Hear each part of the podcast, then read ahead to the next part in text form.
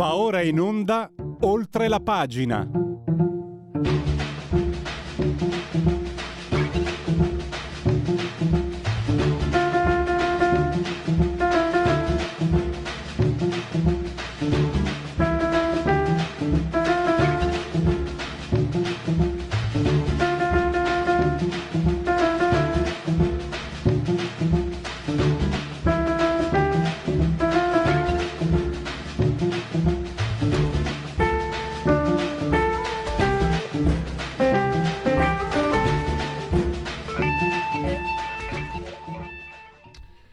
Applausi nel giorno di venerdì alla sigla di Oltre la pagina. Trasmissione di Radio Libertà. In simultanea con noi quando sono scoccate le 10.39 parleremo di Brigatisti Rossi tra poco con Corrado Cone. Brigatisti Rossi che nonostante non sia più considerato eh, considerata vigente la dottrina Mitterrand, la Francia non vuole saperne di estradare. Non è una questione. Ehm, il dottor Ocone l'ha spiegata benissimo. Io ve la faccio un anticipo. È una ragione di Stato. Togli- togliamoci l'idea. È incivile pensare vendette o cose di questo. Non ha senso.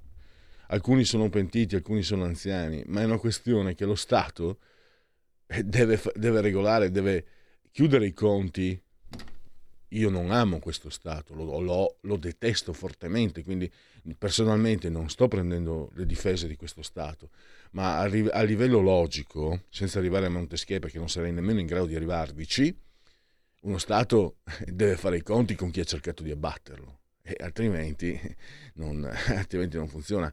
E lasciamo perdere che addirittura Erdogan, dittatore riconosciuto, si è visto restituire dalla Svezia quelli che lui definisce eh, terroristi, altri chiamano patrioti curdi. Quindi, poi parleremo in, uh, dopo le 11.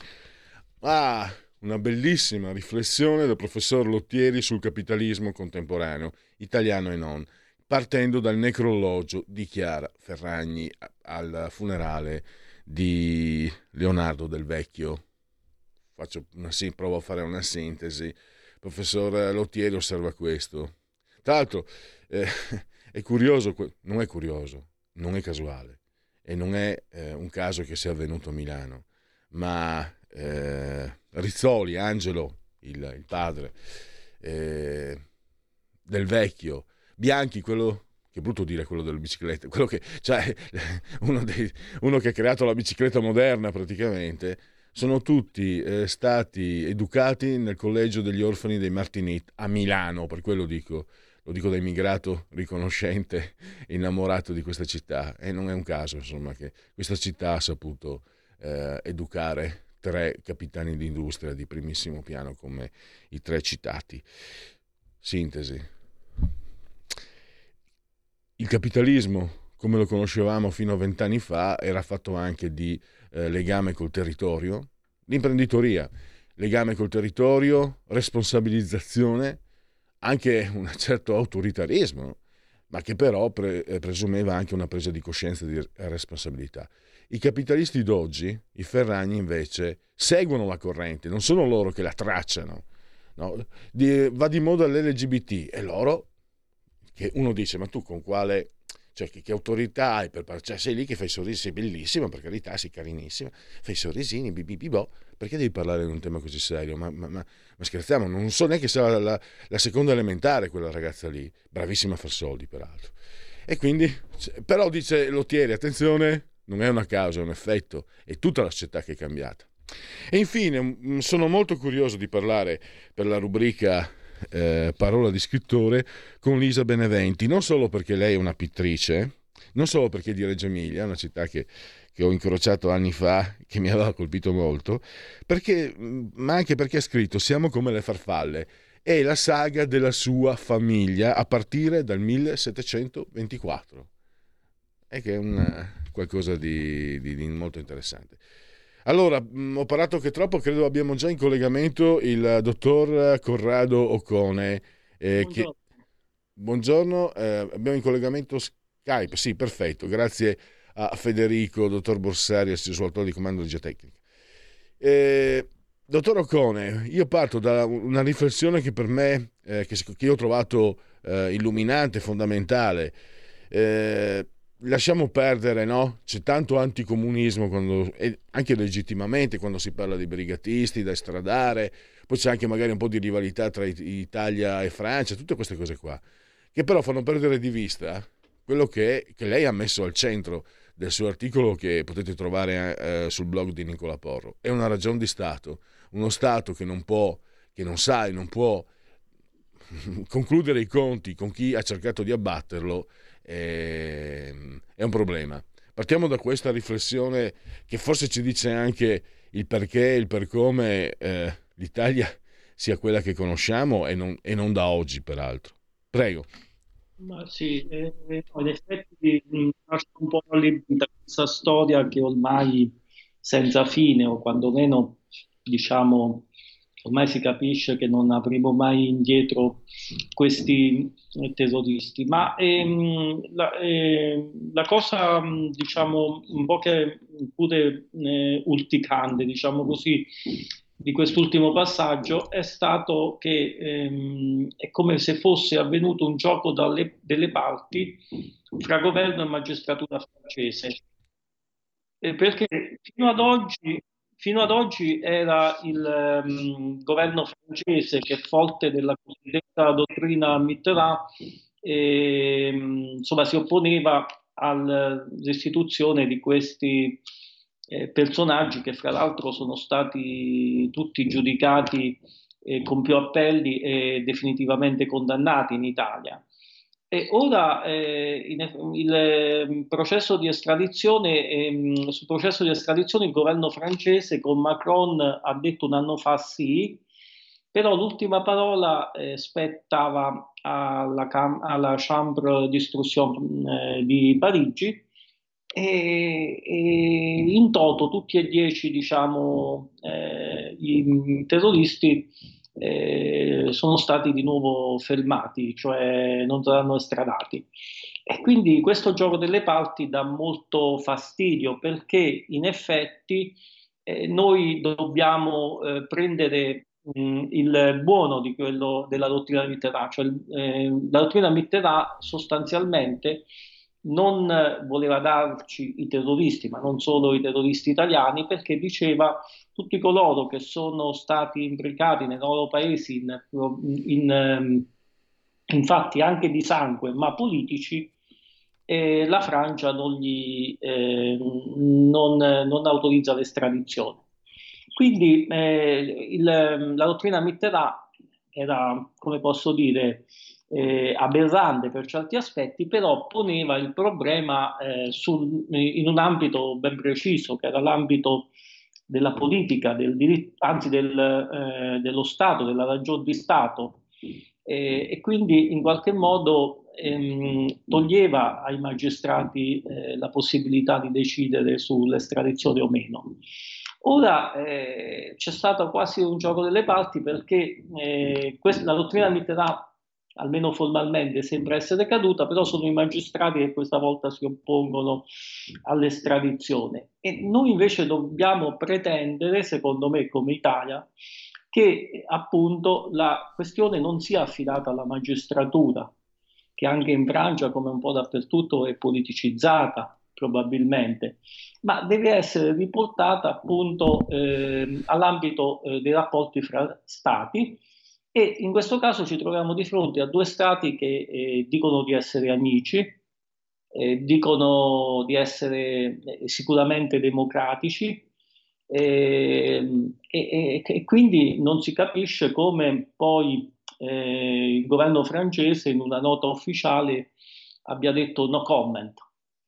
Eh, no, eh, il commento deve esserci e deve essere il governo italiano a cominciare dal ministro della giustizia che pure è stato abbastanza, eh, è stato abbastanza diciamo, evanescente, dicendo siamo delusi ma aspettiamo le motivazioni. No, bisogna esigere, ripeto, tanto più da un paese eh, amico, eh, un trattamento diverso. Bisogna esigere questo trattamento diverso perché eh, tutto si può dire di, dell'Italia, ma non che che appunto eh, questi terroristi non siano stati giudicati secondo le regole eh, di uno Stato di diritto, quindi con tutte le garanzie per l'imputato, con una severa eh, procedura di accertamento delle prove, con la possibilità di andare in appello ed oltre. Ma professore, la, interro- la, interrompo, mi perdoni, perché c'è un punto eh, che lei mette anche nel, nel suo articolo. Erdogan, che non, sì, è, no. non è un principio di democrazia, un principe di democrazia, gli stanno dando quelli che lui chiama terroristi, ma che magari io chiamo, chiamo magari patrioti o sì, patrioti curdi, glieli hanno dati subito. L'Italia, che pure, che pure può contare su. Mi, no, mi, eh, perdoni, volevo, volevo, finire. L'Italia può contare su diversi personaggi, Gentiloni, Veltroni, Prodi, mi sembra Letta stesso. Legion d'onore, sono Legion d'onore, che è la massima onorificenza francese e ci sono stati i, i, patti, gli accordi speciali, quelli a fine novembre con le frecce tricolori di uno Stato e dell'altro, e tutti, tutta la pompa, il gran pavese tra Macron e Mattarella. Voglio dire, lei lo mette, lei lo scrive in modo molto elegante, qualcuno sta barando. No, assolutamente, infatti questo stavo dicendo, appunto qualcuno bara il gioco perché appunto e, e, poi insomma è stato quasi è stato un caso, ma eh, diciamo questo no della corte eh, parigina è avvenuto appunto proprio nel momento in cui l'Occidente in qualche modo, mi permetta l'espressione, si calava le braghe con Erdogan. E quindi eh, dove è acclarato che eh, in Turchia non ci sia eh, uno, uno, Stato di diritto, che molto probabilmente questi oppositori faranno una brutta firma, ma, ma in nome di una superiore ragione di Stato eh, si, tutto l'Occidente compatto eh, avrà concesso qual, a, a, qualcosa ad Erdogan ed Erdogan ha tolto il veto per, le, per l'ingresso che sicuramente per l'Occidente è importante di Finlandia e Svezia nella comunità europea. Ora, mh, mm, non credo che l'Italia debba giungere a così beceri ricatti, ma non credo nemmeno però che possiamo essere trattati come, eh, come lo siamo, lo siamo mh, mm, un po' da zerbini, diciamo, eh, altri, dagli altri paesi europei, almeno che non ci siano eh, delle connivenze così alte appunto qualc- e, e, qualcuno che le copre, quindi qualcuno che appunto bara al gioco. Ovviamente io non sono un complottista, credo che molto spesso i cosiddetti complotti eh, siano frutto di immaginazione che le cose siano molto più semplici di come parlano, però sinceramente dopo tanti anni eh, uno non può non eh, trarre le conclusioni. Ecco, Noi... mi viene in mente, lei ha parlato di una, di una sinistra nascosta le parole di Montanelli, se non ricordo male, dopo essere stato gambizzato dalle Brigate Rosse, disse eh, negli uffici di, del Corriere della Sera si brindò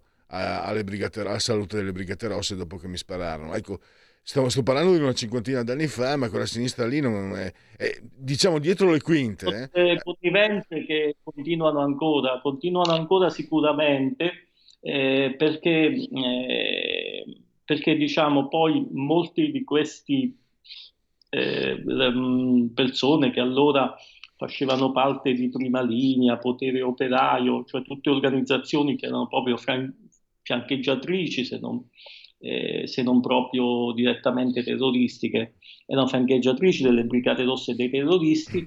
Bene, tutte queste case di gente non solo, eh, tutte queste persone non solo non hanno mai fatto il conto con il loro passato, eh, ma in qualche modo sono diventati la classe dirigente del, pa- del paese. Eh, e, quindi, e, quindi, sicuramente c'è un filo sotterraneo che, e delle connivenze, delle protezioni molto forti. Tra l'altro l'unico terrorista che noi eh, siamo riusciti a riavere indietro, cioè Cesare Battisti, che per un periodo era stato in Francia, ma poi si era trasferito in America Latina, siamo riusciti ad averlo eh, indietro grazie a una serie probabilmente di, eh, di circostanze eh, fortuite, però eh, contemporaneamente la magistratura italiana, non so con quali risultati, ha avviato una indagine per capire quali siano state le reali protezioni internazionali di cui questa persona ha goduto in questi anni, ma protezioni sicuramente tanto molto molto altolocate, se appunto eh, sono stati capi di Stato, i governi. E quindi ecco, il progetto probabilmente delle Brigate Rosse era talmente sovversivo eh, da aver eh, raggiunto dei gangli nascosti proprio degli stati mondiali, perché, che, ripeto, non si tratta di essere complottisti, però si tratta appunto di trarre delle conclusioni. Dei gangli che sono attivi ancora oggi a 50 anni di distanza. E tra l'altro, tra l'altro eh, è, tutta un, è, tutta una storia che diciamo da riscrivere, lo stesso rapimento Moro, eh, insomma, ha tanti lati oscuri che probabilmente noi delle Brigate Rosse sì, sappiamo sicuramente tutto, nel senso che sappiamo chi ha commesso materialmente questi delitti, però, eh, però appunto mh, non abbiamo forse ancora ricostruito del tutto eh, le reti, le, le reti diciamo, di protezione e di connessione con altre entità sia italiane sia estere. E questo, diciamo, è forse l'aspetto da una parte più inquietante, ma anche più preoccupante.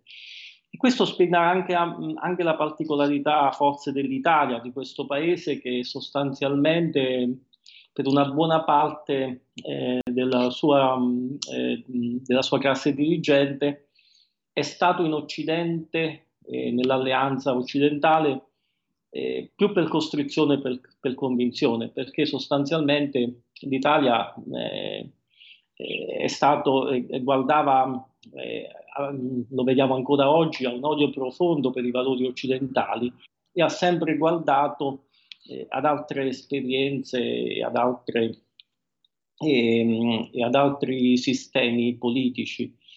E quindi c'è molto della storia d'Italia e soprattutto c'è, mh, c'è diciamo, ehm, questa, questa, idea appunto che eh, queste persone non erano semplici terroristi, erano soltanto, probabilmente eh, l'ultimo um, anello di una catena molto molto più ampia eh, che è in grado di ricattare ancora oggi eh, e poi la cosa poi da un punto di vista personale, umano, che poi dà fastidio è che queste persone non sono minimamente pentite. No, soprattutto professore, eh, quello, che dà, quello che colpisce è che queste persone fanno la morale agli altri, no? per cui loro alzano sempre il ditino per ogni cosa che pensi che non gli va bene. Ma il problema, professore, purtroppo secondo me è, è, è ancora più grave, non, perché non sono solo classe dirigente, ma lo saranno per molto tempo perché sono dietro le quinte. Io so, è un fatto vero, realmente accaduto, un importante intellettuale che non, non c'è più, uh, scrittore intellettuale che firmò il documento nel 1956, uscì dal PC, eh, eh, restituì la tessera dopo i carri armati di, di Bud, quelli che Napolitano disse che erano a difesa degli operai e poi Napolitano è diventato giustamente Presidente della Repubblica, e, ehm, insieme a Calvino e altri. Qualche anno fa stava, stava, si stava spegnendo e voleva, avrebbe, avuto piacere di entrare in un'importante collana, che le sue opere entrassero in un'importante collana della Mondadori. E alla Mondadori, la dirigente della Mondadori era più, molto più giovane di lui ovviamente, gli fece sapere che con i traditori non c'era nessuna possibilità. Attenzione, la Mondadori di Berlusconi quello che ha fatto, la, che ha fatto il successo con l'anticomunisti, comunisti, comunisti, comunisti. Intanto però lui li ha fatti lavorare, lui li ha, li ha alimentati alla grande. Nella Mondadori cioè, era, era la numero uno della Mondadori a quel tempo, questa dirigente. E questo mi sembra che dà un'idea quasi di, di, di, essere soffocati da... Guardi, io non sono anticomunista, professore Nanzi, guardi, però dall'idea che il loro potere sia soffocante. Sì, è, è soffocante, ma poi, eh, poi, io penso anche che sostanzialmente ehm, eh, abbia, si sia creato eh, una, eh, una, vasta area di connivenza, eh, di connivenza che era poi quella che portava gli intellettuali in quel periodo a dire né con lo Stato né con le BR, cioè sostanzialmente ehm, sostanzialmente queste persone venivano e sono coperte, erano compagni che sbagliano, cioè che commettevano delitti, spesso efferati, uccidendo persone del tutto innocenti, ma lo facevano eh, fine, eh, per, fine, per, un fine superiore, che veniva giudicato superiore. Per, se ben ci, ci, si pensa, anche poi mh, molti di loro che oggi dicono, ma per carità la lotta al mare era un errore, però va compresa e storicizzata, bisogna mettersi eh, nell'ottica di quel periodo, eccetera. Beh, anche questa, se vogliamo, è una forma di copertura, perché a parte eh, denota poi una completa malafede, perché se qualche volta qualcuno fa un discorso del genere a proposito del fascismo, viene ovviamente subito eh, stigmatizzato ed escluso da ogni consesso eh, umano e civile. E quindi sì, c'è molto della storia d'Italia in tutta questa faccenda e c'è soprattutto la delusione delle persone per bene che non vorrebbero assolutamente vendicarsi perché la vendetta non ha senso in sé e non avrebbe maggior senso oggi che queste persone tutto sommato sono vecchie, però eh, vogliono, se, vogliono, queste persone semplicemente eh, insomma che, mh, mm, eh, che, in qualche modo sia riconosciuto, non, si, non sia fatta strame totale della giustizia, che in qualche modo queste persone non si arroghino, appunto, come diceva lei, ancora oggi, eh, insomma, eh, la pretesa di, essere, di fare la morale agli altri. E, posto, sì, posto che... e, e, poi bisognerebbe anche molto, secondo me, indagare nel, nell'ambito dei campus universitari internazionali dove, dove appunto eh, molti intellettuali, penso pure a Tony Negri, è conosciuto, ma tanti altri, eh, hanno diffuso l'idea di un'Italia come appunto Stato non democratico e, di, e, e dei terroristi come eh, persone appunto che cercavano di Professore, devo, devo chiudere. Eh, sì. eh, abbiamo, purtroppo abbiamo esaurito lo spazio.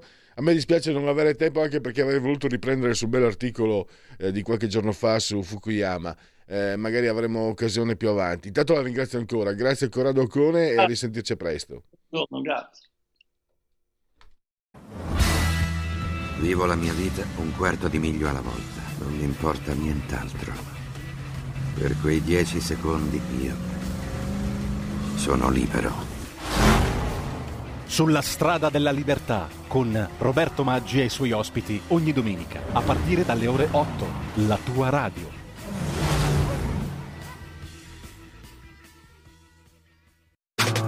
Stai ascoltando Radio Libertà. La tua voce libera, senza filtri né censura. La tua radio.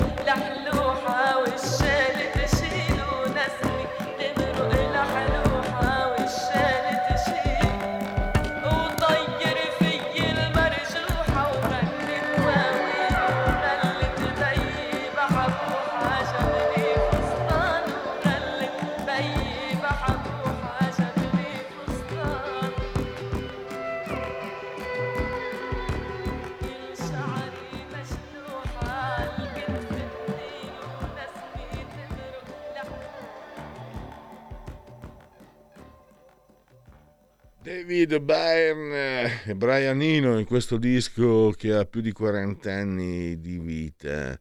My Life on the Bush of Ghost, boh, chissà se la pronuncia corretta, tratto da una raccolta di racconti di Amos Tutuola, La mia vita nel bosco degli spiriti. Se vi dovesse capitare di incontrare questo libro, salutatemelo, che gli voglio ancora tanto bene, e magari leggetelo perché è davvero un'esperienza molto originale.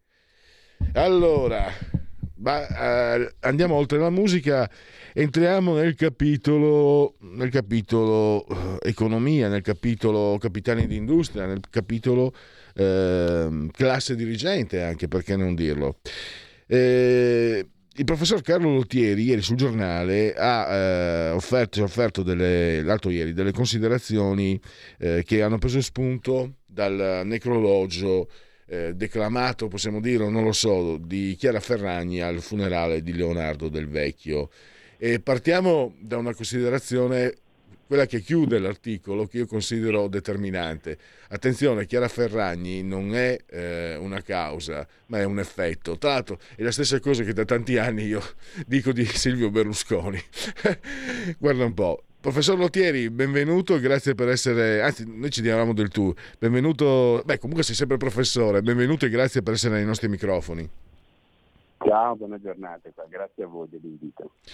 Allora, eh, da dove iniziamo? Dalla parte finale è, è, una, è, un effetto e non una causa, perché tu parli praticamente di un post-capitalismo, di un capitalismo eh, postmoderno che eh, segue le parole d'ordine, mentre i capitani di industria come Del Vecchio, eccetera, avevano una responsabilità, un senso della responsabilità, un legame col territorio.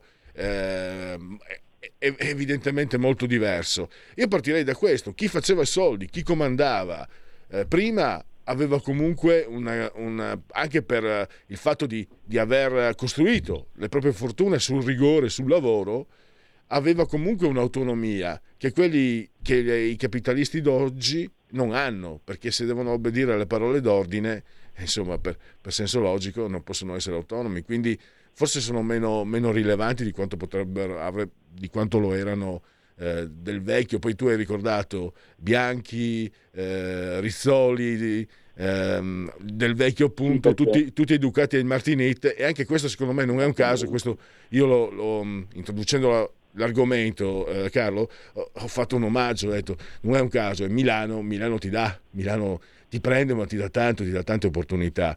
Milano eh, e appunto tante cose. Allora, e Chiara Ferragni da, da, Cremona viene a Milano e fa, fa, le sue fortune. Prego.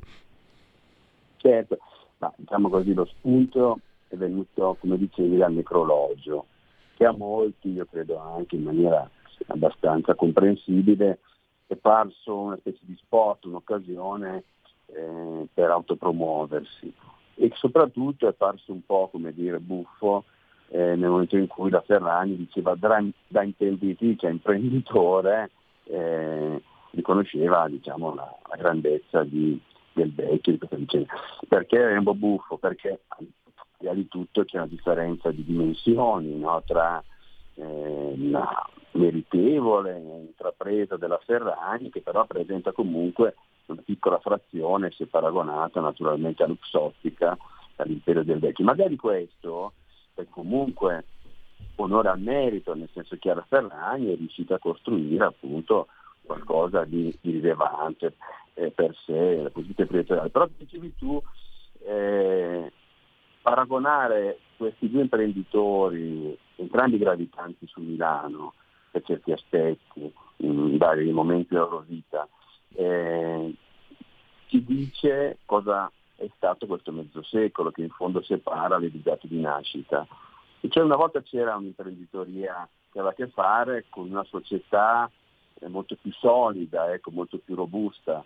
In fondo la Ferragni, col suo curriculum da modella, influencer, blogger e via dicendo, ci parla molto del presente, cioè ci parla di una società molto fragile, molto plasmabile, come dicevi tu prima appunto, che per ragioni di business la conduce ad essere totalmente allineata alle parole d'ordine di un conformismo imbarazzante, ecco, e anche di una, come si può dire, onnipresenza fastidiosa, perché ormai la troviamo non solo sui giornali, non solo nei social network, ma addirittura ci sono delle serie tv che in qualche modo sono lì a esaltare questa, questa strana epopea.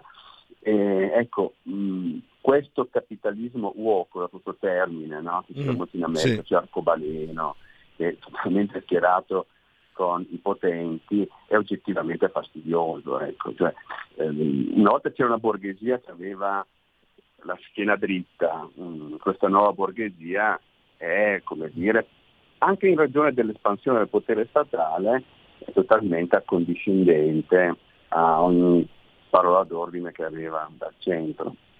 E un ospite di qualche tempo fa mh, eh, parlava proprio di Chiara Ferragni in occasione eh, del, dell'incontro con la senatrice eh, qui, al, diciamo, qui, a Milano per uh, commemorare eh, la Shoah. E disse questo, questo ospite, disse mi preoccupa molto che eh, non mi preoccupa Chiara Ferragni, mi, mi, preoccupa che ci siano così tante persone che pendono dal, dalle sue smorfiette, dalle sue mossette. Cioè, una, un, significa che c'è, che c'è una platea che si fa abbindolare c'è sempre stata una platea che si fa bindolare, ma adesso sembra che tecno- le nuove tecnologie, social, eccetera, permettano a chi è più furbo di, di, non faticare, di arrivare con molta facilità a questa platea di topolini che poi si fanno, si fanno bindolare dal pifferaio di Hamlin. È un po' quello, mi sembra un po' di ritrovare questo pensiero no? nel tuo concetto, è un effetto, non è una causa, Chiara Ferragni. È certamente così. E poi c'è un'altra considerazione da fare cioè il potere di una volta in fondo aveva una struttura tendenzialmente autoritaria, c'erano poche persone che controllavano il gioco politico e in questa maniera decidevano, ma imponendo la propria volontà. In una società come la nostra invece, pensa tutta la parabola di Berlusconi, tutta basata sui sondaggi, sull'opinione pubblica, perché questa è in fondo una democrazia matura, eh? è chiaro che il potere ha bisogno di entrare, io dico sempre, nella mente e nel cuore delle persone, cioè di farsi non semplicemente autoritario, ma addirittura totalitario, cioè di plasmare le persone. E in questa operazione di rifacimento del senso comune, dei valori, per cui un po' alla volta come dire, si arriva addirittura a negare la biologia, no? cioè la differenza tra il maschile e il femminile, ormai è un'epoca in cui anche questo viene messo in discussione, ebbene in tutto questo è chiaro che anche un certo tipo di capitalismo di regime, capitalismo diciamo asservito, non la borghesia che resiste di fronte al potere, ma invece la borghesia che trae dire, beneficio dalle logiche del potere, bene, anche questa borghesia fa parte del gioco. Ormai abbiamo una classe dirigente in cui gli intellettuali di palazzo, in cui i politici, in cui gli imprenditori si confondono. E c'è ben poca parte della società che è in grado di tenersi da dritta e di opporsi di fronte ai luoghi comuni. Ecco, la Ferragni, diciamo così, è un po' la celebrazione dei luoghi comuni del nostro tempo. Eh, eh, e ti chiedo, eh, tu sei uno studioso, eh, come, allora ne usciremo e se sì come? Io, io come sai da tempo ho, un'ipotesi, noi usciremo da questa situazione, potremo forse uscire da questa situazione attraverso una grande crisi. E questa grande crisi eh, esige come dire, la riscoperta del faccia a faccia, cioè della vicinanza, del confronto autentico. E quindi anche il passaggio da una democrazia dell'impersonalità, dei social e così via, a una democrazia delle piccole località, io sono un fautore, come sai da tempo, della disgregazione di questo paese, della rinascita eh, dei mille fiori in Italia che è fatta di tante storie diverse. Ecco, anche parlando di un tema come questo, io credo che eh, ricostruire le piazze, ricostruire i luoghi in cui ci si incontra, può eh, ridurre l'impero di chi gestisce i social, un tempo le tv, un tempo i giornali e via dicendo. Eh, mm, questo che dici è, molto interessante. Io però ritorno un po' a mettere il dito nella, piaga. Trovo che mm, chi detiene quella forma di potere totalizzante di cui tu stavi parlando è, impressionante, cioè loro sono quelli che decidono uh, quale deve essere l'ordine del giorno. Adesso si parla dello Ius Cole e sembra che sia diventato per carità. A me non, io personalmente non so neanche se sono contrario. Però io, tu lo sai, no, eh, Carlo, che ho fatto per anni l'operaio, ho questa sensibilità. Stanno morendo come mosche gli operai. L'altro giorno quattro, quattro in un giorno solo. Non ne parla nessuno. Ogni tanto me ne ricordo io qui a Radio Libertà e, e sarà un po' di classe, eh, per carità, questo tipo di classismo che non va bene, però sto dicendo che le morti bianche, ma sto dicendo il potere d'acquisto delle nostre tasche che si è impoverito in modo impressionante e costante e non solo mh, dall'euro, sono temi che sono completamente spunti. Sono, sono, temi che hanno veramente incantato anche l'opinione pubblica. Cioè la gente dovrebbe essere incazzata perché con i soldi non riesce più a fa fatica, non riesce più a avere. Non sto dicendo adesso la retorica fanno fatica ad arrivare alla fine del mese. Ci sono quelli che fanno fatica ad arrivare alla fine del mese e quelli che ci arrivano comodamente. Ma tutti in comune abbiamo questo. Con i soldi che abbiamo adesso non riusciamo a fare quello che facevamo vent'anni fa. E questo non va bene però non ne parla nessuno. Cioè hanno talmente tanto potere che poi l'LGBT, l'LGT, la woke culture, eh, la statua di Colombo diventa, import- diventa, un tema sul quale scontrarsi. Sono anche bra- abili, sono bravi. Perché loro mettono, eh, buttano una, un sasso in mezzo ai topolini, topol- buttano un pezzo di formaggio in mezzo ai topolini, i topolini eh, si azzannano tra di loro invece di andare a vedere da dove è partito il formaggio questo eh, io sento un po', come dire, eh, ho una sensazione claustrofobica, anche se per fortuna poi eh, ci sono persone come te che, che cercano e indicano delle, delle, soluzioni, come hai appena fatto. Scusa, è, è uno sfogo anche questo, no, però, però ma... è, è, un dato di fatto, no? penso che anche tu convenga che, che è impressionante. Hai perfettamente ragione. C'è, c'è questo strapotere delle immagini, delle rappresentazioni sulla realtà era stato Nietzsche a dire non esistono i fatti, esistono le rappresentazioni. Il nostro tempo sembra dargli ragione, in che senso? Nel senso che nel nichilismo del nostro tempo tu a un certo punto dici c'è questo dramma, lo costruisci, può essere qualunque cosa, può essere il riscaldamento globale, può essere un, un'epidemia, può essere la siccità, può essere una guerra e tutte le altre cose scompaiono e di volta in volta come dire focalizzi l'attenzione su una cosa o sull'altra un po' come ti viene meglio. Allora, perché la realtà invece torni ad avere un suo peso, quindi con la sua complessità, con i temi ad esempio di cui parlavi tu che sono fondamentali, pensa che, leggevo recentemente dei dati, negli ultimi 30 anni l'Italia è l'unico paese d'Europa che ha visto perdere, eh, eh, come dire, diminuire il reddito pro capite in una maniera del 3%, quando paesi come, so, come la Lituania hanno visto crescere del 250, ma paesi come diciamo, più vicini a noi, come la Francia o la Germania, hanno visto crescere comunque del 40 o del 60% in 30 anni naturalmente. Ecco, l'Italia addirittura ha perso, come dire, eh, ha visto i propri salari reali diminuire. Bene, questo tipo di questioni molto concrete, molto vicine alla nostra vita, come anche quella che evocavi tu, cioè delle morti bianche, eccetera, possono trovare ad avere un loro peso autentico solo se ricostruiamo i rapporti faccia a faccia, cioè se le comunità tornano a vivere. E invece la logica degli stati nazionali di 60 milioni di abitanti o di un'Unione Europea di 500-600 milioni di persone sono il contesto ideale per questa costante manipolazione che passa in primo luogo dalla definizione dell'agenda, come dicevi tu, eh, che sia femminicidio, che sia LGTB, eccetera. Tutto questo, al di là del rilievo che può avere, è fastidioso perché è costruito, così come è costruita naturalmente una figura come eh, Greta Thunberg che a 15 anni diventa già una star globale. Ovviamente nessuno di noi a 15 anni aveva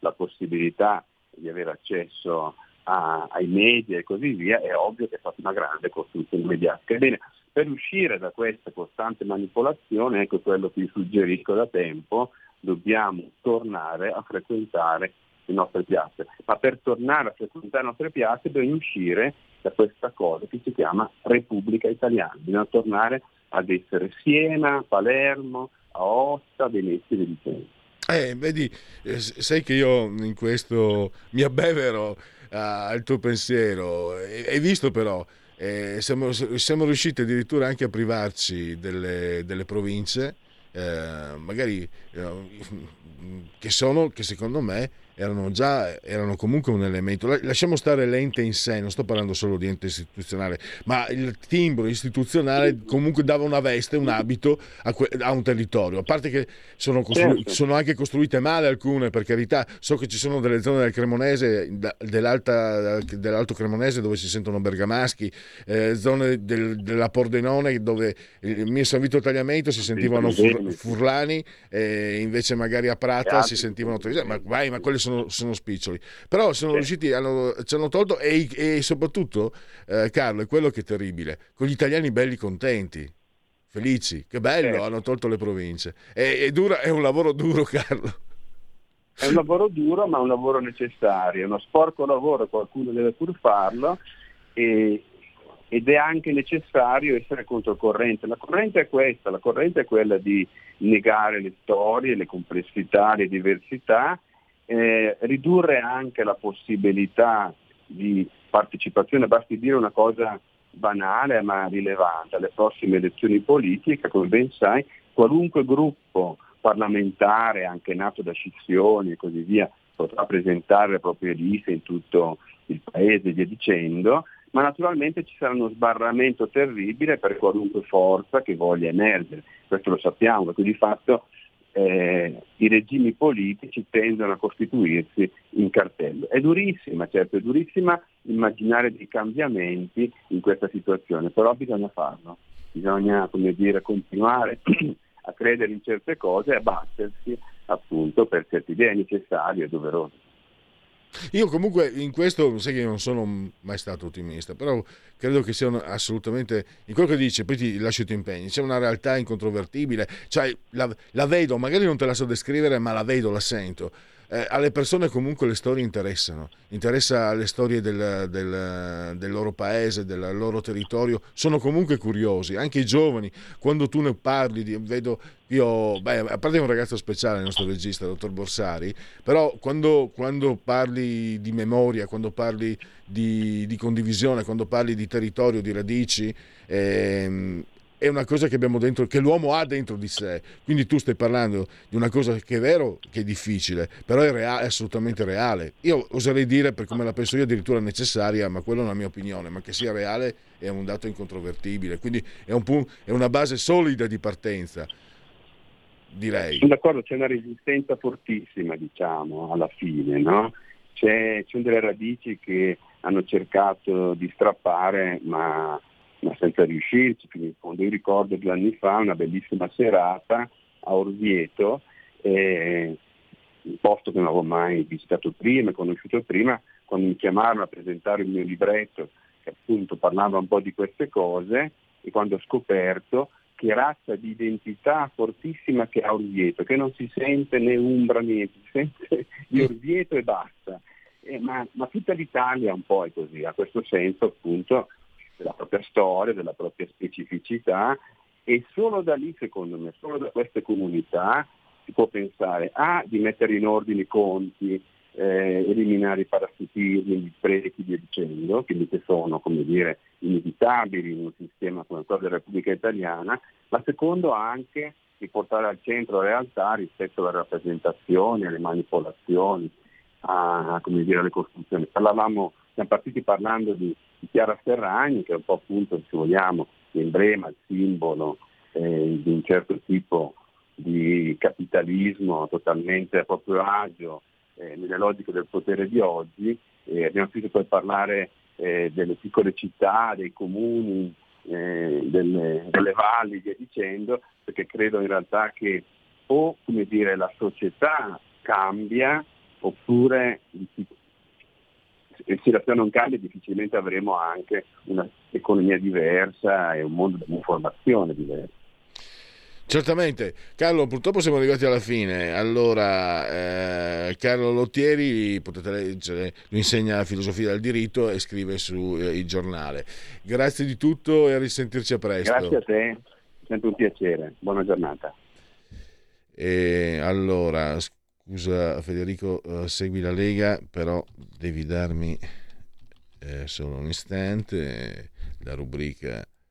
Ecco, si parlava di radici anche, mm, e di, di, appart- di appartenenza, che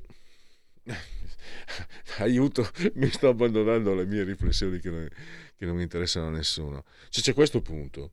è un'evoluzione, io parlo con, uh, mi rivolgo a tanti colleghi leghisti. Noi quando parliamo di appartenenza e di identità pensiamo e siamo nati così, con Bossi, eccetera. Ma io prima uh, ero un movimento Friuli simpatizzante, quindi senso del territorio, di origine. Invece bisogna evolvere, cioè io credo di essere evoluto, credo che il senso di appartenenza e di radice lo, lo abbiamo tutti, ovunque noi siamo.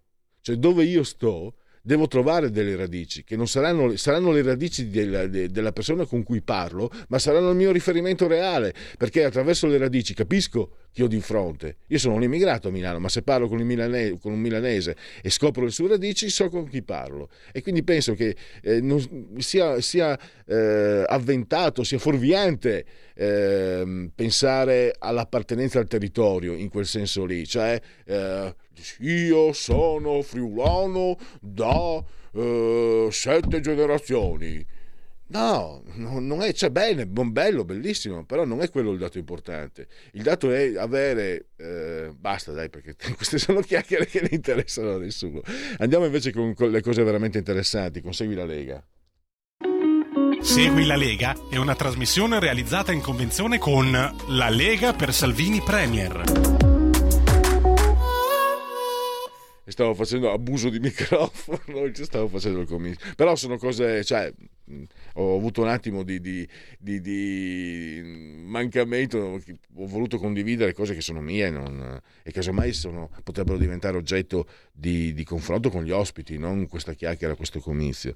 Non mi scuso perché non credo di aver fatto chissà che di male, ho parlato 30 secondi, eh, però se vado oltre, segui la Lega, prima che la Lega segua te alla Marciana o seguisca te alla Pellegrina, legaonline.it il sito, scritto legaonline.it, tante cose si possono possono fare, ci si può iscrivere alla Lega Salvini Premier versando 10 euro anche tramite PayPal senza nemmeno vi la necessità di essere iscritti a PayPal, il codice fiscale. Eh, gli altri dati vi verrà poi quindi recapitata la magione per via mm, fiscale, sì, buonanotte, per via postale la tessera Lega Salvini Premier. Attenzione che è molto importante che il 2 per 1000, scelta libera che non ti costa nulla. Il D43, D di Domodossola, 4 il voto in matematica, 3 il numero perfetto. E vediamo un po' chi apparirà eh, in questi giorni in tv. Per esempio, domani sera alle 20.30 Antonio Maria Rinaldi, rete 4, controcorrente. E per il momento non c'è altro. Chiudiamo. Se ce la faccio, leggo anche un paio di sondaggiati. Segui la Lega è una trasmissione realizzata in convenzione con La Lega per Salvini Premier. Manda via quel barbone lì, cosa fai? Ah, che cazzo sono io. se ne vada, se ne vadi, barbun. Allora, eh, noto sondaggi.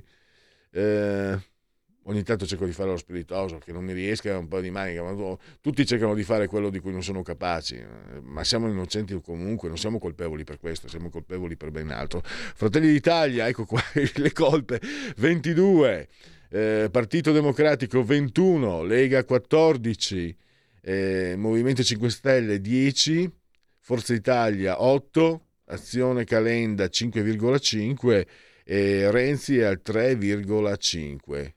E, ah, insieme per il futuro di Maio e sindaci sarebbe già al 3. Pensa un po'. Ma pensa un po'. Ma, ma, ma, eh, poi abbiamo Noi con l'Italia 2, Italia al centro 1,5, Verdi 1,5, Leo 1,5, il partito di Brugnaro Coraggio, Coraggio con 2 R, no, Coraggio con R sola, il partito di Brugnaro 1, Sinistra Italiana 1, altri 2,5. Di solito non leggo tutti quanti perché non c'è molto tempo, leggo solo i principali. stavolta. Occupati e disoccupati, l'occupazione diminuisce meno 0,2%, pari a, a meno 49.000 per entrambi i sessi, il tasso di occupazione scende al 59,8%, eh, quindi questa è una brutta notizia. E abbiamo i prezzi, la produzione dell'industria eh, aumentano dello 0,6% su base mensile, del 34,6% su base annua, più 35,3% di aprile. E vediamo, Federico ce la faccio o non ce la faccio? Questo è un sondaggio, il peso dei partiti, Demopolis, committente 8,5, Fratelli d'Italia 23, PD 22, Lega 15,2, 5 Stelle 10,5, Forza Italia 7,3, Calenda 4 e, chiudiamo, mm, andiamo in time out e poi riprendiamo con parola di scrittore.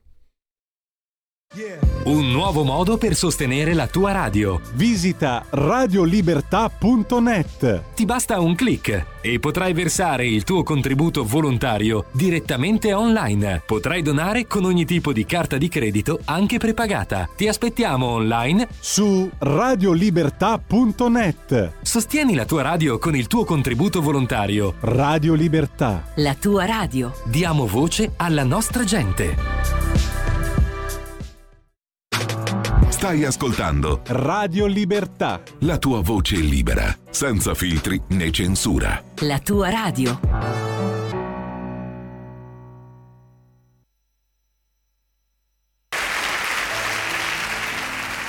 E quando fuori dalla tua finestra il cielo si fa più grigio, e quando dentro ai tuoi pensieri si insinua un senso di amarezza, e quando avverti una crescente mancanza di energia e quando ti senti profondamente solo, ecco, quello è il giorno dell'appuntamento col bilancio della tua vita. Generalmente non è un bel giorno e non tanto perché il cielo si fa un po' più grigio quanto perché tu ti fai un po' più schifo. Dunque, il lavoro. Il lavoro non manca. Voglio dire, c'è anche chi ce l'ha, ma in genere non gode. L'impegno sociale, morale, civile, mi viene da ridere. La salute, finché uno ce l'ha, non ci pensa. Non resta che l'amore, la sfera degli affetti, dei sentimenti, che forse dentro è la cosa che conta di più. E poi quella almeno ce la scegliamo da noi. Un disastro. Ma se si fallisce sempre, ci sarà una ragione. Dov'è che si sbaglia, eh? Colpa mia, colpa tua. No. Io a quelle cose lì non ci credo. L'errore deve essere prima, non una cosa recente. Probabilmente da bambino. Un errore che ha influenzato tutta la nostra vita affettiva. Chi lo sa? Forse il famoso Edipo. Forse mamma ce n'è una sola, anche troppa. Oppure nonni, zii, fratelli, insomma figure, fotografie dell'infanzia che rimangono dentro di noi per tutta la vita. Sì un errore innocente, impercettibile, che poi col tempo si è ripetuto, moltiplicato, ingigantito, fino a diventare gravissimo, irreparabile. Già, ma perché l'errore si ingigantisce? Eh? Deve essere un po' come quando a scuola facevamo le equazioni algebriche, cioè tu fai uno sbaglietto, una svista, un più, un meno, chi lo sa è che poi te lo porti dietro. E nella riga sotto cominci già a vedere degli strani numeri. E dici, vabbè, tanto poi si semplifica. E poi numeri sempre più brutti, più grossi, sgraziati anche. Addirittura enormi, incontenibili, schifosi. E alla fine x uguale a 472 milioni 827.324 fratto radice quadrata di 87.225.035 più C. E ora prova un po' a semplificare. Non c'è niente da fare. La matematica deve avere una sua estetica. X uguale a 2. Bello. La semplicità. Forse per fare bene un'equazione è sufficiente avere delle buone basi. Ma per fare una storia d'amore vera e duratura è necessario essere capaci di scrostare quella vernice indelebile con cui abbiamo dipinto i nostri sentimenti.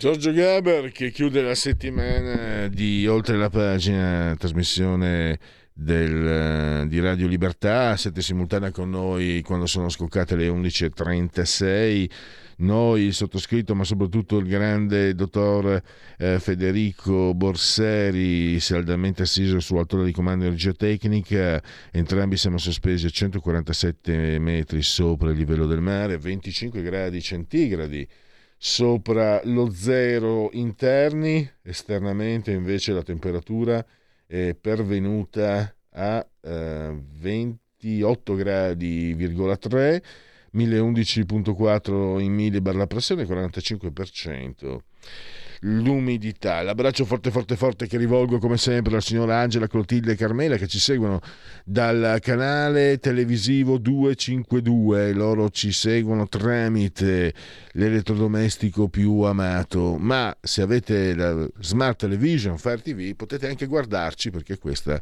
sempre lo stesso canale, è diventata una radiovisione, Radio Libertà però potete continuare tranquillamente a farvi cullare dolcemente dall'algido suono digitale della Radio DAB o seguirci ovunque voi siate grazie alle applicazioni dedicate iOS e Android con uno smartphone, l'iPhone, uh, Alexa. Accendi Radio Libertà, passaparola, ve ne saremo riconoscenti, poi online il sito radioliberta.net, senza l'accento, e la pagina Facebook. E adesso passiamo alla rubrica del venerdì, parola di scrittore. Io come sempre ringrazio per la sua preziosissima eh, collaborazione Patrizia Gallini di Ardèche Comunicazione e ringrazio eh, Lisa Beneventi che abbiamo in uh, collegamento. Benvenuta professoressa Beneventi. Grazie. Grazie.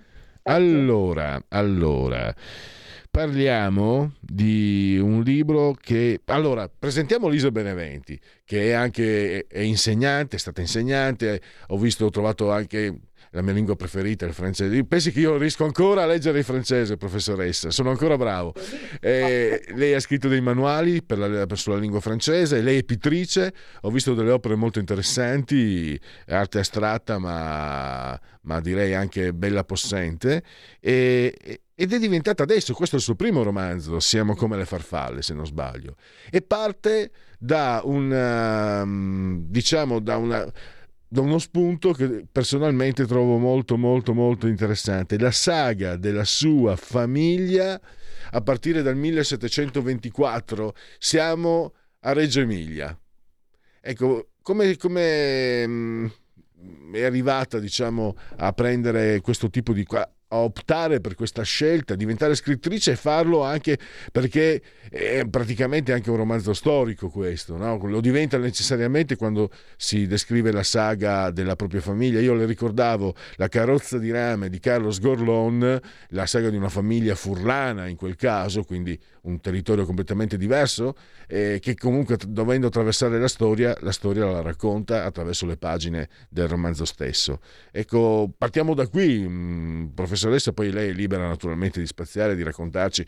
Ecco, partiamo dalla definizione del romanzo. Io ho azzardato romanzo storico, lei ha un lettore, una lettrice che le chiedesse ma che tipo di libro hai scritto eh, Lisa? Lei cosa risponderebbe?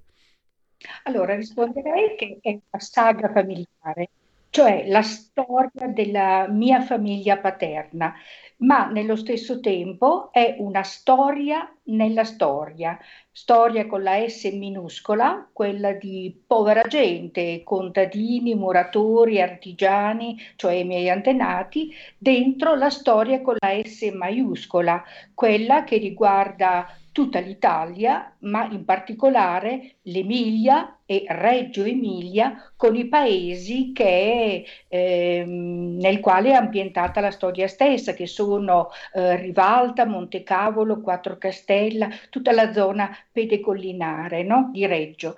E mm, come è nato questo libro, come mi sono rivolta alla scrittura eh, di un romanzo? È stato mh, mm, a partire dal 1911, quando eh, mi sono messa in pensione, cioè ho cessato, eh, ho esaurito l'esperienza dei testi scolastici e ehm, a, a, partire da quel momento ho, ho avuto il tempo per dedicarmi a questa ricerca genealogica che da tempo desideravo fare. E, ehm, però una ricerca alla quale mi sono dedicata con molta tranquillità perché nel frattempo appunto dipingevo e facevo mostre un po', un po' ovunque, anche in Europa, a Londra, sono stata tre volte a Parigi, al Louvre, Rotterdam, San Pietroburgo, perciò la ricerca andava avanti ma tranquillamente. Lei disegna anche diamanti, ho letto. Come? Lei disegna anche diamanti, ho letto, se non sbaglio. No, faccio gioielli. Gioielli. Faccio sì. gioielli. sì, mm, credo di essere abbastanza creativa, ecco, e c'è anche molta creatività in questo, in questo romanzo. E quindi, e poi ripeto, dopo eh, questa ricerca è scoppiato il Covid e a questo punto ho detto, beh, eh, che faccio di tutto questo materiale? No? Ho sentito il bisogno di scrivere proprio la storia eh, della mia famiglia per i miei figli e per i miei nipoti, perché sapessero da dove veniamo, sapessero chi erano le persone che le avevano precedute, alle quali dobbiamo la vita, ma dobbiamo anche tanti insegnamenti, no? tante perché sono persone che hanno sofferto, che hanno lottato, che hanno eh, preso via via coscienza dei loro diritti, dei soprusi e hanno cominciato a partecipare alla vita politica del, del paese, rischiando anche la vita. Insomma. Ecco, questo è un capitolo, mi, mi perdoni, eh, che caratterizza soprattutto il vostro territorio, no? Eh, perché lei parla anche della scelta, l'opzione per il socialismo eh, prampoliniano no? di, di, Camillo Prampolini, che fu una figura molto importante. Eh, anche questo è, mh, mm, è, è, molto, è, molto, interessante perché caratterizza eh, la, l'opzione politica, no? perseguitati dal fasci- dai manganelli fascisti, eh, i suoi familiari di allora hanno dovuto andare a riparare in Francia, come hanno fatto, alt- come hanno fatto i veri antifascisti, eh, mi viene da dire però quelli che erano perseguitati da un regime orrendo, e non perdo mai occasione di dirlo, perché ci tengo, perché siccome Radio Libertà è molto vicino alla Lega, qualcuno potrebbe pensare che se io, se io parlo di fascismo non abbia certe idee, no, ce le ho e ho le peggiori idee possibili sul fascismo, ci tengo a chiarirlo, anche così faccio dispetto di certi fascistoidi che purtroppo ogni tanto orbitano anche da queste parti, ma mi sto, mi sto dilungando. Eh, ecco, qui cominciamo a essere... Mm, eh, Lisa, cominciamo a essere anche ad avere, quando lei è arrivata al periodo del, del fascismo, eh, immagino che comunque da, da, raga, da, ragazza, da ragazzina, qualcosa le sia arrivato dai nonni da, o se non proprio dai genitori. Quindi qui cominciamo il romanzo che è emerge che lei mette insieme, immagino, anche con informazioni storiche, magari avrà fatto ricerche, anche lettere, famiglia, eccetera, qui cominciamo ad avere a che fare anche con qualcosa che diventa più biografico. Lo stile, che, come ha, come ha diciamo, elaborato lo stile? Ha cercato di plasmarlo, di uniformarlo o si sente magari anche un cambiamento da questo punto di vista, secondo lei? Dal punto di vista proprio stilistico, squisitamente stilistico. No, io ho scritto fin dalle prime pagine di getto. ho scritto quello che proprio mi, mi usciva dal cuore, dall'anima e chiaramente nella prima parte c'è più creatività e c'è più fantasia, perché la prima parte, quella che riguarda il Settecento, non, eh, non, non avevo, de, per questa parte non avevo delle testimonianze dirette, mentre invece a partire dai miei bisnonni ho cominciato ad avere delle testimonianze che mi avevano lasciato i miei nonni, per non parlare poi dell'ultima parte, dove io ho raccolto le poche testimonianze di mio padre, ma soprattutto quelle di mia nonna e di una mia zia che oggi ha 96 anni e con la quale ho trascorso tantissimi pomeriggi registrandola, perché lei mi ha raccontato eh, tutta la vita della mia famiglia proprio dettagliatamente a partire dal, dal momento in cui sono scappati diciamo in Francia, quindi alla fine degli anni 20 e, e, quindi lo stile, io non ho fatto una ricerca particolare per quanto riguarda lo, scri- lo stile, ho, ho, scritto come mi veniva dettato, diciamo, dal mio cuore, dalla mia anima, dalla mia mente, e in maniera molto, molto spontanea, ecco, direi. Beh, immagino che per un insegnante comunque il rapporto con la parola scritta comunque in ogni caso è quotidiano, ma c'è stato, magari sente di essere stata non tanto in questo romanzo. Abbiamo tutti dei, dei romanzi che ci porteremo nella, nell'isola deserta, no? Eh, lei, quali sono i suoi? Se ci sono, eh, ho detto l'abbiamo tutti, io presumo che tutti li abbiano.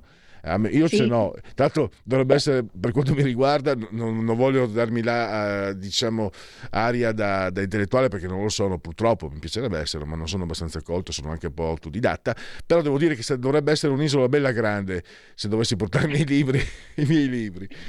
Ecco, quali Beh, sono i suoi? A, a, me sono sempre piaciuti i libri storici, per esempio io tanti anni fa avevo letto dei libri storici di un'autrice francese, Charles de Delors, eh, che scriveva appunto sulla storia di Francia. E mh, mm, più, più recentemente direi ehm, io ho apprezzato moltissimo i libri di Elsa Morante La storia e di, de, dell'Oriana Fallaci eh, la, il cappello di paglia eh, no, il, il, cappello eh, pieno di ciliegie ecco era il titolo il, esatto e questo mi era piaciuto proprio tanto e mi aveva fatto venire la voglia di scrivere anch'io una, una saga familiare, un libro di questo tipo, dove la storia si mescola proprio alle vicende dei personaggi ehm, staccandomi un poco da quella, ehm, da, dal, dal, dalle opzioni scelte da altri scrittori di saghe familiari, i quali mettono da una parte in una pagina eh, le, i fatti storici e dall'altra i, gli, la, la, la storia proprio dei personaggi. Io ho cercato invece di collegare, di, fa- di intrecciare queste due storie per spiegare meglio proprio l'evoluzione dei personaggi, il pensiero dei personaggi stessi. Immagino sia stato anche particolarmente mh, mm, affascinante magari guardare eh, Napoleone con gli occhi della sua bis bis bis nonna perché sì. per, insomma, eh, la genetica insomma, ci dice che sicuramente ci sono delle componenti della sua bis bis bis nonna che, in lei e lei credo si sia anche eh, appassionata moltissimo in questo e quindi credo... Eh sì. e, eh, una domanda, il titolo, partiamo dal titolo, no? perché eh, leggo che quello che le ha insegnato la storia della sua questa saga, quello che le ha anche diciamo gli ha ispirato il pensiero, hanno, hanno insegnato perché chiaramente oh, abbiamo detto, io mi sono anche lasciato andare, ma il fascismo, la seconda guerra mondiale, anche la prima, le, le guerre napoleoniche, cioè è la diciamo la sua famiglia attraversa un periodo storico davvero vasto, ma anche eh, molto spesso, più volte tragico quindi ci sono i dolori privati, personali e ci sono quelli addirittura storici. Però sono arrivati a lei, sono arrivati a Lisa. E quindi eh, per questo no, ho letto eh, il titolo, perché la storia della sua famiglia insegna che per vivere bisogna fare come la farfalla, bisogna sbattere le ali. spiegare sì. le ali, anzi meglio, sbattere Bisogna... brutto sbattere le ali e volare, cioè i, i, impegnarsi, non arrendersi mai. E, e, questo penso di averlo proprio ereditato, no? di battere le ali, volare e cercare di realizzare i propri sogni, i propri ideali. Questo credo che sia stata la grande eredità della mia famiglia e, ed è anche per questo che io ho voluto scrivere questo, questo romanzo per i miei figli e per i miei nipoti, per dire loro ecco da chi veniamo, da dove veniamo, non dimenticatelo mai. E queste sono tra le parole finali no, del, del mio libro. E poi ha un altro significato anche il titolo, noi siamo come le farfalle che battono le ali per un giorno pensando che sia per l'eternità, cioè la nostra vita è un batter d'ali, è, è un momento nell'eternità, dura ben poco, no? Ma in quel batter d'ali, in quel momento quanti eventi, quanti dolori, quante sofferenze, quante gioie, quanti, quanti eventi, insomma. E questo era anche il significato del libro. E quindi prima che tutto sia passato e prima che tutto sia dimenticato, perché anch'io non sono più giovanissima, non ho più i genitori, non ho più zii, così, prima che tutto venga dimenticato, io ho voluto raccontarlo proprio ai miei lettori, ma innanzitutto ai miei figli figli e ai miei nipoti. Ma per chiudere, ehm, immagino che sia molto, però voglio sentire da lei cosa, cosa immagina. Eh, ci sono, ci sono, nelle nostre famiglie eh, tanti beneventi e tanti burani, cioè ritroveremo nel suo libro anche tanti nostri antenati, immagino. Anche sì. magari più, Reggio, più, quelli chi è emiliano che rispetto, però diciamo che eh, in genere partendo da una famiglia, eh, lei diceva no, poveri, ma era, era, erano tutti poveri, quindi eh, c'è una situazione condivisa e quindi molti, chi leggerà questo libro troverà anche sicuramente da qualche parte un suo bis bis nonno, una sua tris tris nonna eh, o comunque qualcuno che in ogni, in ogni, caso deve aver incrociato, anche se non con quel nome e quel cognome, ma come tipologia di persona e, certo. e, e nel periodo. Ecco cosa... Mh, mm, lei ha pensato anche a questo mentre costruiva il libro. Mi viene da dire necessariamente perché essendo anche, anche una ricostruzione storica ha dovuto pensare anche all'insieme. Certo, certo. Eh, i, I Beneventi sono proprio originari come i Burani di San Bartolomeo, no? Questa, questo piccolo paese vicino a Rivalta e vicino alla reggia di Rivalta. E, e, e, la, e, la, cosa strana è che dopo la pubblicazione, subito dopo, io ho ricevuto tanti messaggi e tante telefonate da parte di persone che mi dicevano ma sa, anch'io ho un, un antenato Beneventi. D'altra parte allora le famiglie erano talmente numerose, poi si spostavano talmente con, con tanta facilità che è, è facile trovare dei beneventi un po' dappertutto, ma questa famiglia diventa proprio il simbolo di, di, di, di queste epoche, no? La, um, una, fam- è, è, una, famiglia esemplare di, di tante altre famiglie che hanno fatto lo stesso percorso. E allora siamo arrivati alla fine e io invece dovevo partire dall'inizio ricordandovi siamo come le farfalle, Nua edizione, 18 euro, 580 pagine. E l'autrice Elisa Beneventi l'abbiamo al nostro microfono, è arrivato il momento di accomiatarci, ringraziandola davvero e a risentirci per il prossimo romanzo, eh, professoressa Beneventi. Senz'altro, grazie, grazie a voi eh, per l'attenzione. Grazie. La verità è che sono cattivo. Ma questo cambierà. Io cambierò. È l'ultima volta che faccio cose come questa. Metto la testa a posto, vado avanti, rigo dritto, scelgo la vita. Già adesso non vedo l'ora. Diventerò esattamente come voi. Il lavoro, la famiglia, il maxi televisore del cazzo, la lavatrice, la macchina, il CD e l'apriscatole elettrico.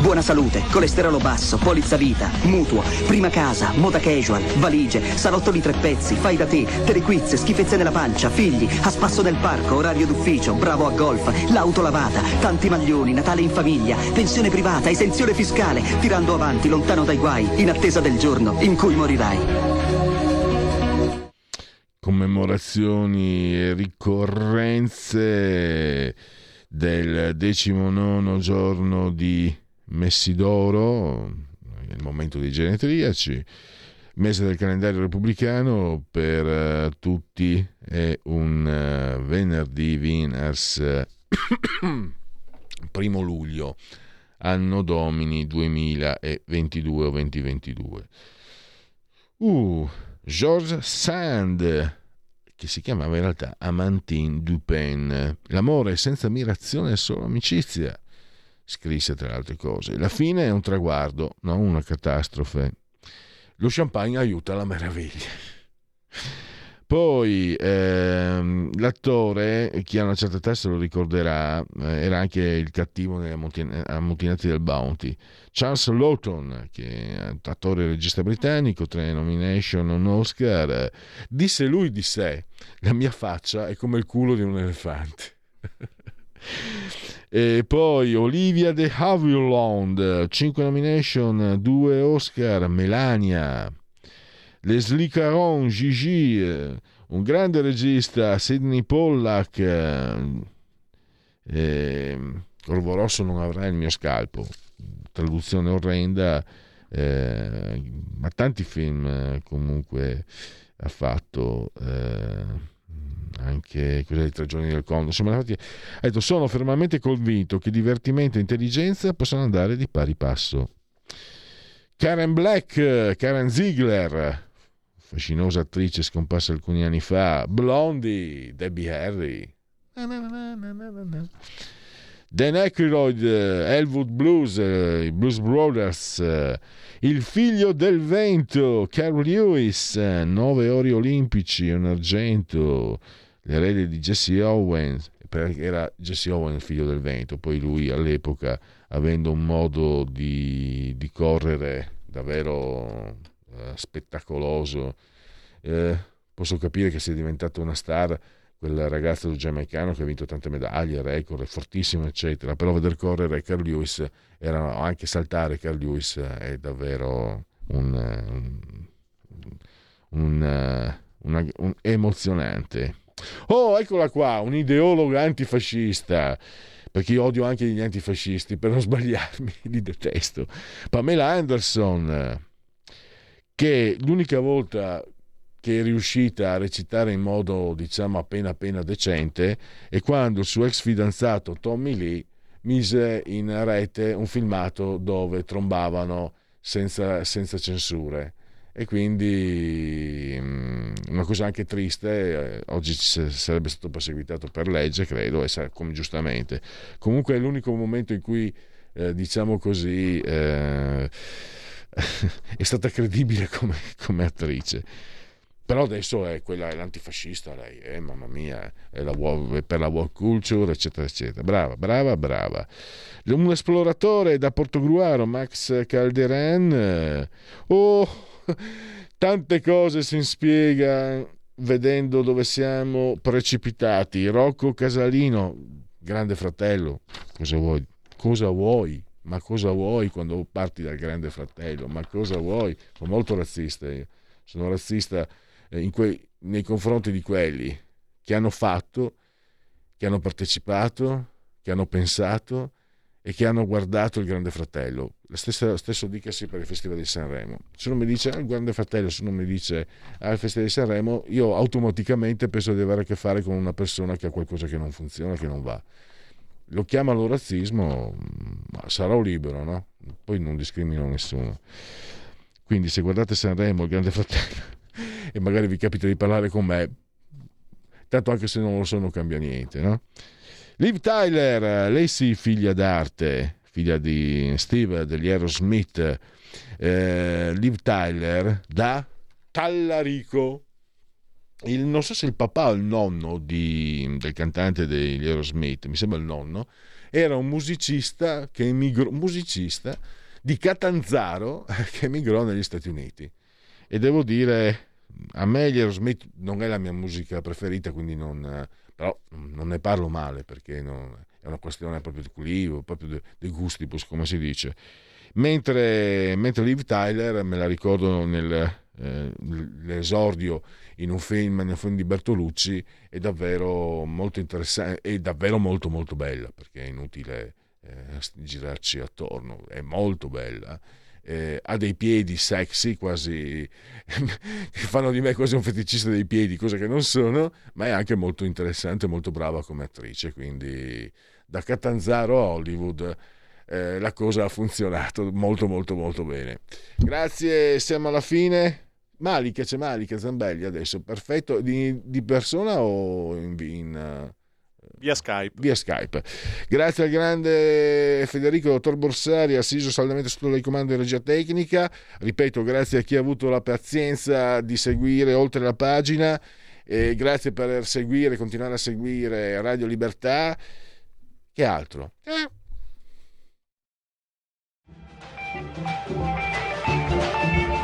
Avete ascoltato oltre la pagina.